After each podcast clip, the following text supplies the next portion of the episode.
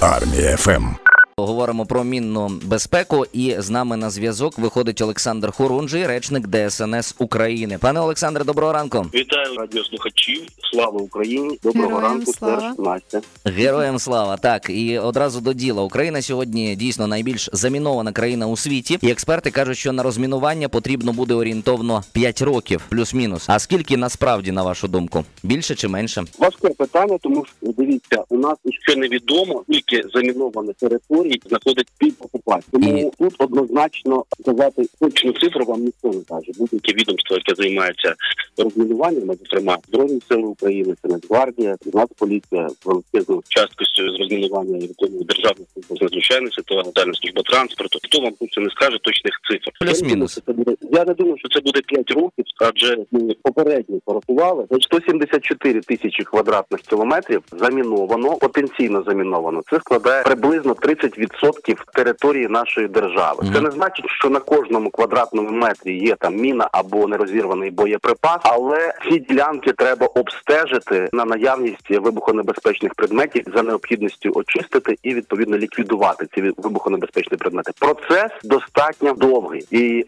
це включається ще сюди акваторії, зокрема як річок, так і морів. Оця от цифра вона є масштабною. Я не думаю, що це буде 5 років. Я думаю, що все ж таки це моя особиста думка. Це буде більше, враховуючи, як ворог мінує масштабно мінує наші території. А яким саме розмінуванням займається ДСНС і як загалом виявляють міни? Трошечки практичного такого. Зокрема, це розмінування територій або деокупованих, або на яких не проходять безпосередні. Вони не працюють на нулі. А ДСНС вони працюють після деокупації території. Відповідно, проводять певні роботи з розмінування. Тому безпосередньо на під час бойових дій на цих ділянках працює збройні сили України. Зокрема, Національна гвардія ДСНС же більше займається відповідно змінуванням територій деокупованих. Який захист мають сапери при виконанні службових обов'язків? Тобто якісь можливо металеві загородження, в них спеціальні костюми є, чи, чи як це все виглядає? Розкажіть. Різні абсолютно є звичайно легкі костюми, є костюми важкого типу, в залежності від того, яка потенційна небезпека є для сапера ДСНС, на якій ділянці він працює. І хочу сказати, окрім цього, ще є броньовані автомобілі для перевезення особового складу, броньовані автомобілі для, скажімо, доставки е, вибухонебезпечних предметів до місця їхньої ліквідації. Це звичайно і роботизовані системи, і нам допомагає у цьому західні партнери для того, щоб ну безпечно працювати над тим чи іншим вибухонебезпечним предметом, якщо ми не знаємо конкретно, що це, якщо сапер не знає, що це, це допомагає зберегти просто життя, убезпечити наших саперів. Це і звичайно машини механізованого розмінування. Зараз вже працює 15 таких машин по Україні, зокрема здебільшого це Харківська, Херсонська, Миколаївська області. Тому багато засобів, але звичайно цих засобів не так, щоб вистачає. У нас, наприклад, машин механізованого розмінування вже зараз потрібно десь приблизно 50 одиниць. Ми працюємо над цим. Думаємо, що м, десь приблизно до кінця року їх е, значно збільшить. Так само і машин для перевезення особового складу, вивезення вибухонебезпечних предметів, тому що задачі все більше і більше збільшуються. А кількість саперів теж має збільшуватися. Якщо у нас, наприклад, до початку широкомасштабного вторгнення Російської Федерації було до 600 саперів, то зараз ми готуємо фактично їх кількість збільшилась на 1200, на 1200. І така робота буде поступово проводитися. Для того щоб підготувати сапера, це потрібно для рядового складу. Це півтора місяці. Для начальницького складу це приблизно три місяці активної підготовки, і потім фактично вимогливі такі жорсткі іспити, тому що від цього залежить і життя, і як особового складу, так і людей, які можуть знаходитися поруч. Тому це тривалий процес, але він постійно йде, і це один із пріоритетів ДСНС. Кажуть, що існує забобон, що сапери не говорять про кількість знешкоджених вибухових пристроїв. Чи правда це? Якщо це правда, то чому? Я не знаю точно, я вам не скажу, тому що я не сапер. Ми звичайно статистику викладаємо, скільки наші сапери знешкоджують кожного дня, фактично вибухонебезпечних предметів, і цю статистику постійно оприлюднюю. Я просто так для інформації вам скажу, що за минулу добу у нас 152 рази залучалися наші піротехнічні підрозділи і знешкодили 600 одиниць вибухонебезпечних предметів. Обстежила територію 395 гектарів. Тут можна сказати про різні забобони. Сапер там помиляється один раз або без права на помилку. Але статистику ми даємо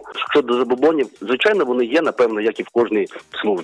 Але це сугубо індивідуально, звичайно ж. І нещодавно мені пощасливилося, я так вважаю, бути в Макарівському районі, побачити, що коїлося там вже по факту окупації, і там активно зараз розміновують саме поля. І побачив я там різноманітні стовпчики такі з палиці, фактично віткнуті в землю з різними кольорами. Вони стирчать звідти з землі, от з полів. І що вони означають? Розкажіть, будь ласка. Хочу сказати, що для людей, для пересічних громадян актуальний один колір, як правило, це червоний колір із білими надписами. Написами Мгм. це обережно міни, Dangerous і так далі, і так далі, які сигналізують про небезпеку. Такі стовпчики встановлюються, щоб показати, що тут не є небезпека для людей. Окремо ще вони можуть позначатися такими маркува... маркувальними стрічками. Це теж є сигналом для людей, що тут є небезпека. Хочу звернути увагу тут людей, звичайних громадян, що є ділянки, є ділянки небезпечні і заміновані там, де не може бути цих стовпчиків. У нас були випадки, коли ці стовпчики, звичайні люди, просто брали собі на підв'язку помідорів. Тобто, ну просто я вам серйозно говорю, така ситуація звичайно була. Це була проблема. Тобто, ми сигналізуємо про те, що тут небезпека, а люди просто можуть взяти ці стопчики і десь підв'язати собі на городі помідори. Зручно. Не робь, будь ласка, я шановні прошу, слухачі. прошу одразу, що такого робити не можна. Прошу, що тому що ми встановлюємо їх, і взагалі служби, які займаються розмінуванням, встановлюють їх для того, щоб просто сигналізувати про небезпеку. Це важливо. Українці загалом класний народ. Вони ж там пам'ятаєте, як на початках широкомасштабного вторгнення там і танки окупантські, і броньовані машини на тракторах підбуксовували Так, себе на подвір. Хай стоїть. Невідомо на що, але хай стоїть. Може згодиться десь. Так, а все, що найчастіше мінують окупанти, тікаючи з нашої землі. Що саме? Дивіться, різні різні ми, скажімо так, випадки з мінами і боєприпасами фіксували. От, наприклад, в Київській області дуже багато ми знаходили вибухонебезпечних предметів, спеціально залишених окупантами. Зокрема, це і Вишгородський район, це і Бучанський район, і в спеціально залишених, наприклад, на дитячих площ... е, майданчиках, на вхідній групі двер- дверей відповідно були розтяжки з гранатами. Навіть в стакани клали гранат в дитячих іграшках. Хтось про мені розповідав про дитячі візочки, коляски. Це страшні речі. Це реально страшні речі, з якими приходиться працювати як нашим там е, саперам, так і вибухотехнікам національної поліції. Загалом найчастіше це звичайно мінуються позиції окупантів, тобто простір перед позиціями, узбіччя доріг для того, щоб контролювати відповідно, щоб техніка йшла по дорозі і не могла з'їхати. Звідси мати вогневий контроль. Це простір перед позиціями, звичайно, для того, щоб наші сили не могли підійти і так далі. Тому і інші місця несподівані. Мені розповідали випадок, коли замінували вулик, бджолиний вулик, і коли наші розміновували, відповідно там обережно підіймали цей кришку вулика, і просто за рахунок наших бджіл, за те, що вони е, просто завоскували цю гранату, чека не вилетів. Навіть бджоли Алло. працюють на українців. Це дуже дуже круто. бджоли нам, нам допомагають. Біолабораторія українська. Дякую вам за такі неймовірні е, розповіді, за компетентні коментарі. З нами на зв'язку був Олександр Хорунжий, речник ДСНС України. Армія ФМ. Радіо сильних. Радіо вільних.